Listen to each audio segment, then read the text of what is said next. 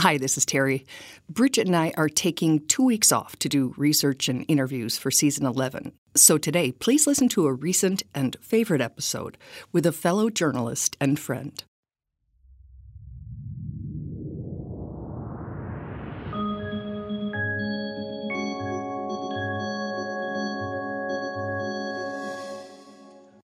Hi, Terry. Hello, Bridget. So each season, you know, we do what we call a ripple report. And the idea is that when you throw a pebble in the water, it doesn't just affect the spot where it lands, but it creates ripples that change an area around that pebble too. And the stories shared on our podcast are like that pebble. We regularly get emails and messages telling us how the information in our guest stories help people to better understand and manage their own depression, or that they feel better equipped somehow to support their friend or family who's struggling. This Ripple report is a little bit different than the others we've had because the person sharing his story today was not a regular listener. He was, like many people, afraid that the podcast on depression would be depressing, which it is not. it is not. But he, as a television news anchor and reporter, did see a story in the podcast. Mm-hmm. And in researching the piece, he did listen. And it got him thinking. Uh-huh. After several weeks of thinking, he's talking. Mm-hmm. Here is Ted Perry from the Fox station in Milwaukee, Wisconsin, giving his voice to depression publicly for the first time. But I always vowed that if I was the guy who, and again, this is not a criticism of those people who have done that. I'm going to make that very clear. But I always said to myself, if I'm the guy who comes down with cancer or something or something, it's not going to be a public battle because that doesn't serve anyone.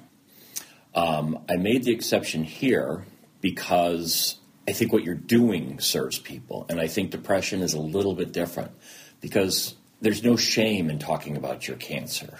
Perceived shame. Let me be clear about that.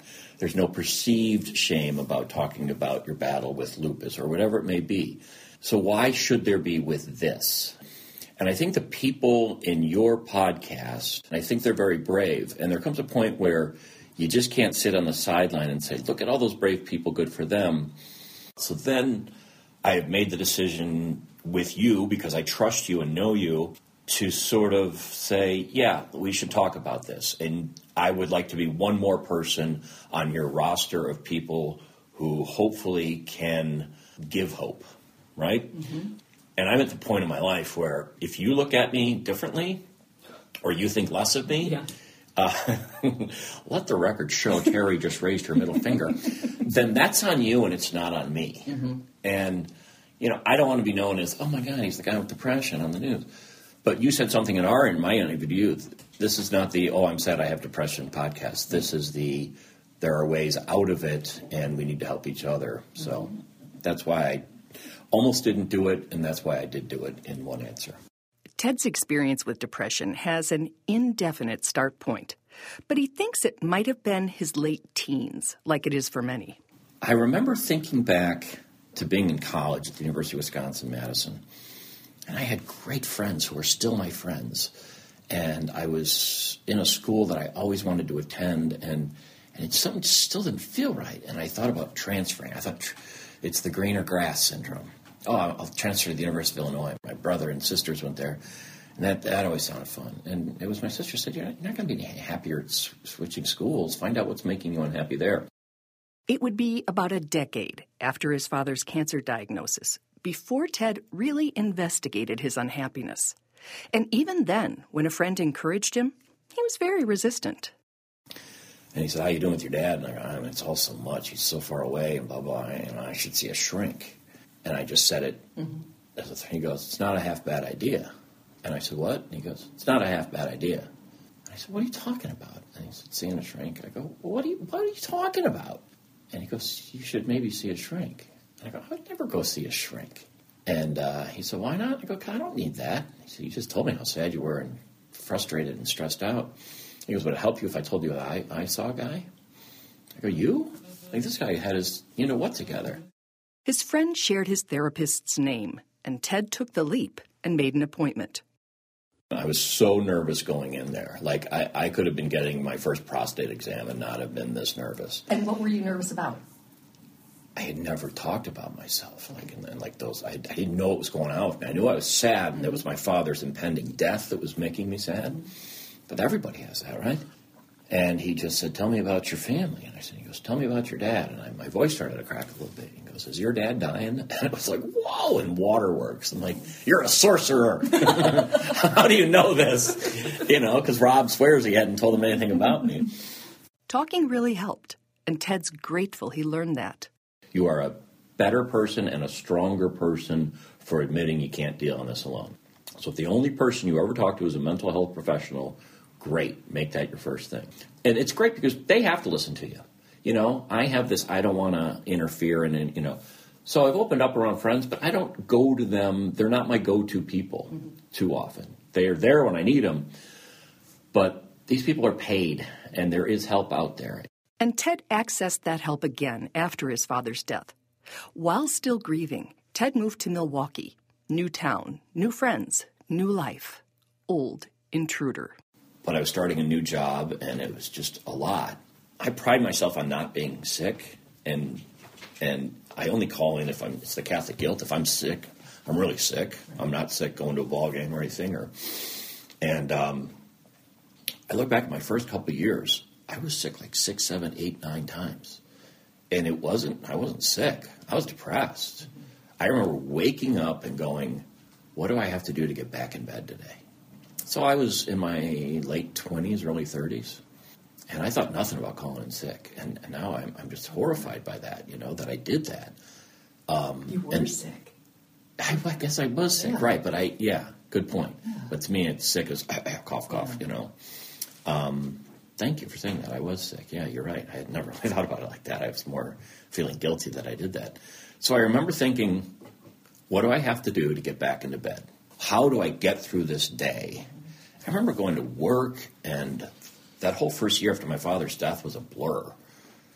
Ted's quick to point out that he wasn't always out of it, not always in that deep, dark hole those of us with depression are familiar with. But it was certainly more often than he found acceptable. So he tried different therapists, a prescription, but it wasn't the right fit. I don't know when it clicked that I allowed myself to say to myself and myself only, myself only, you know what, dude, you're depressed, and there's got to be a way. Ted's way, like many of ours, is multifaceted. It includes a therapist he sees for what he calls tune ups and an antidepressant that does work for him. People think they're happy pills. It, it just says to you, all right, here's what you need to do. It's kind of like says, all right, it, it levels your chemicals. Mm-hmm. If I go off Wellbutrin, am I dangerous? Am I going, you know, no, of course not. Life, yeah, life, then it, life becomes more sloggy and weighted and my motivation to do things. So this isn't an energizer. It's not like I'm on a constant five hour energy. It just allows me to go on in a pretty normal thing and not let the highs and lows get me.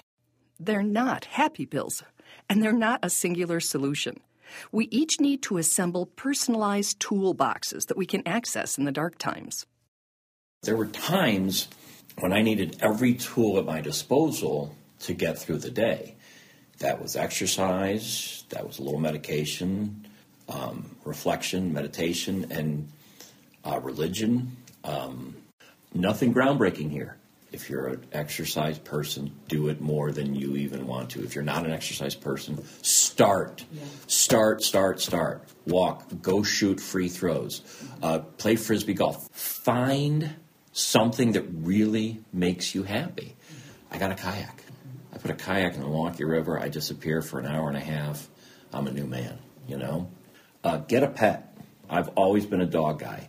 They make you get out, they make you run. There's an unconditional love there. All right? If you don't get a dog, get a cat. If you can't get a cat, get a bird, whatever.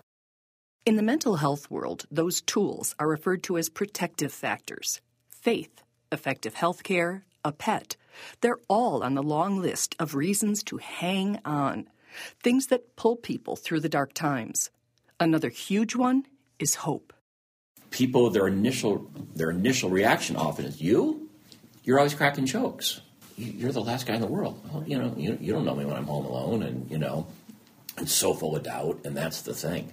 Um, and that's the worst thing about depression is that it takes away hope, and that's the thing that I hope someone would take away from this is that please, there's like a little ember of hope burning, blow on it, stoke it, feed it, because you do get through this. There is an other side of this. It might take a while, but it's so worth it. I, I'm not exactly where I am in my life, you know, where I thought I'd be, but I'm really happy these days. I'm open and I'm acknowledge, and it took some awful, awful days and stints and months to get there. It, it just kind of adds up sometimes, but all that darkness, there's a crack in it so that light can come in. And I think that's when I turned a corner when I said, God, I've been through the worst. I know this is the worst I'm ever going to be. I can't sleep. I can't eat well. I lost I lost 25 pounds a couple of years ago just from being so down in it. And um, I looked fabulous, by the way. I would kill for that diet again, but uh, not, Just that, not that not, method. not that way. Yeah, not that way. Ted says even in the darkness, he never crossed over into hopelessness. the tank was never empty, but it was low and it was running on fumes sometimes. But I know, and this is what I credit my Catholicism to, there's always hope. It's, it's a Corinthians, faith, hope, and love, and the greatest of these is love. Eh, I, that's fine for a wedding, all right? I've read that at so many weddings, and I always want to go, don't underestimate hope, though. Hope's going to be important. I know this the Bible says love is the most important. I will put hope right up there. It's a big step sharing about a highly stigmatized illness. And disclosure can have negative consequences. But so can not being open about our struggles. Did you intentionally hide it? Oh, yeah. Yeah, that's a thing. That's a good question. Oh, I didn't bring it up for years around people. But on purpose because of Oh, some- yeah. Okay. Oh, no, this, um, this is my regret on this. I'm not speaking out earlier and not, I used it as a, as a cop out. I have been fortunate enough to be in romantic relationships with some absolutely stellar women. And I destroyed everyone by backing out because I didn't feel good enough or worthy enough. And so you sabotage it in weird ways. And that's my biggest regret is that, you know, I didn't let people in. I just used it. I'm like, yeah, this isn't going to work. I'm depressed. This isn't going to work. Were you thinking that you were depressed because of them or because of the relationship or just No, I know. part of you you weren't Yeah, yeah, no, share? I ne- no, I never blamed Okay. that. No, no, good question. They weren't responsible Mm-hmm. for that. I just didn't want to burden them with it, and I didn't trust them enough to say, you know, here's my thing. You know, you want to help me deal with this? Now I'm at the point where I would. I, you know, obviously, I'm talking to you publicly about having been treated for depression. You know. And though he's not a fan of the term, that belief we're a burden, not good enough, or that we have to hide an aspect of ourselves to be lovable, is a byproduct of stigma. I was ashamed of it. Thought, man, this is a freaking character flaw. It's not a character flaw. I mean, it takes took me a couple of years, and, and I call that wasted time. I would like to, you know, again, it's in the rearview mirror. I hope, and I hope it stays that way. I just think that like there's wasted time there, and that's what makes me mad. In that I wasted some relationships, and I wasted some, you know, all my friends are still friends. I didn't lose any friends over it, um, but I did lose relationships, and that that's on me entirely. Except for the following people. That's funny. We'll start with the A's. Abby. No, I never dated an Abby. oh, I love it. That wasted time that he was talking about. Mm-hmm. Oh my goodness. Yeah, you don't get it back, whether it's just time you spent beating up on yourself or in bed or, you know, uh, there's so many ways we lose time when we're in it. And that word sloggy, I've never heard before, but it, it really does impart the uh, heaviness and the weight weightedness of it all. It absolutely does. So, the feature report that Ted did on Giving Voice to Depression is posted on both our Facebook page and our website, givingvoicetodepression.com, and it's worth taking a look at. He uh, obviously speaks very well, and he did a really nice job explaining what we do and why. He did. And thank you for that, Ted. And thank you for dispensing hope today. Thanks, Ted, and bye, Bridge. Bye, Terry.